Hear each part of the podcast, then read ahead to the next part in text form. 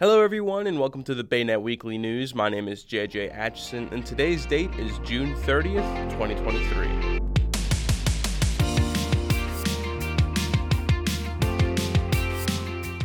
Investigators have cleared the scene of the house fire that tragically killed Naval District Washington firefighter Brice Trossbach. While the on site examination is complete, the investigation is ongoing and will continue as evidence is pieced together. The Office of the State Fire Marshal, supported by their federal partners at Fire Investigation, the Bureau of Alcohol, Tobacco, Firearms, and Explosives, along with personnel from Prince George's County and Anne Arundel counties, continue to examine the cause following the devastating two alarm fire early Tuesday morning. The deadly fire injured two other firefighters. A Leonardtown firefighter suffered burns to his ears and knees, he was taken to the Burns Center at MedStar Washington Hospital Center, and a firefighter from Hollywood Volunteer Fire Department sustained an ankle injury and was taken to MedStar St. Mary's Hospital. Both were treated and released. On June 26, 2023, the St. Mary's County Sheriff's Office arrested Devon Natrell Stewart on the Circuit Court arrest warrant. Stewart had been indicted through the St. Mary's County Circuit Court with one count of sexual abuse of a minor. Investigation by the St. Mary's County Sheriff's Office Criminal Investigation Division, in cooperation with the St. Mary's County Public Schools, revealed Stewart, who was employed as a member of the St. Mary's County Public Schools Safety and Security, had formed a relationship with a 15 year old student from Chopticon High School while working in the school. Stewart, who is 22 years old, later met with the victim outside of school where sexual contact between the two occurred. Stewart was transported to the St. Mary's County Detention Center in Leonardtown.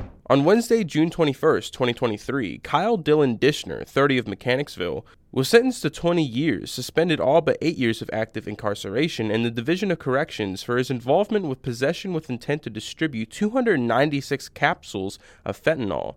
The capsules were analyzed by the Maryland State Police Forensic Sciences Division and tested positive for fentanyl and xylazine.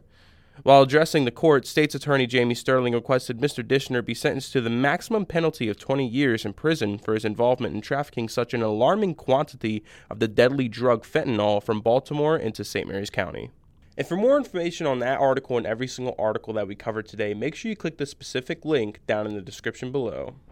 On Saturday, June 24th, 2023, the 11th annual Beer Fest was held in historic St. Mary's City, with approximately 1,500 people in attendance for the festivities.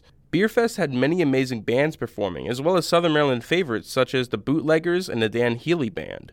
Of course, there were many local breweries there as well, such as Free State Ciders, Ruddy Duck Brewing, Jubilee Farm Fermentations, Guy Distributing, Molly's Brewery, Flying Dog, Scorpion Brewing, and Hysteria Brewing Company. The Tampa based franchise company, the Brass Tap, will finally open its California location sometime in mid August. The new location, which is located at 44940 St. Andrews Church Road, will be a dog friendly, relaxing yet upscale bar serving 45 craft beers on tap, fresh handmade cocktails, spirits, wines, and delicious food such as Old World pizza, wings, Angus blend burgers, toasted subs, salads, gourmet grilled cheese, and a big warm chocolate chip lava cookie with ice cream on top for dessert. Great food and drinks won't be the only thing the Brass Tap will have to offer, as the bar will also host live entertainment such as trivia, music bingo, DJs, live music, cornhole, and so much more. The first Food Truck Friday event on the Field of Grace in Lothian was such a hit, they're planning two more this summer. Hundreds of people showed up to the first Food Truck Friday earlier this month. It included games for people to play and music from a youth band called the Tree Huggers. With that attendance, they decided to add several more trucks to the July 14th event. Food Truck Friday will be held from 5 to 8 p.m. on July 14th and August 25th on the Field of Grace, which is at the corner of Route 2 and Route 408 in Lothian. No admission is required for the event.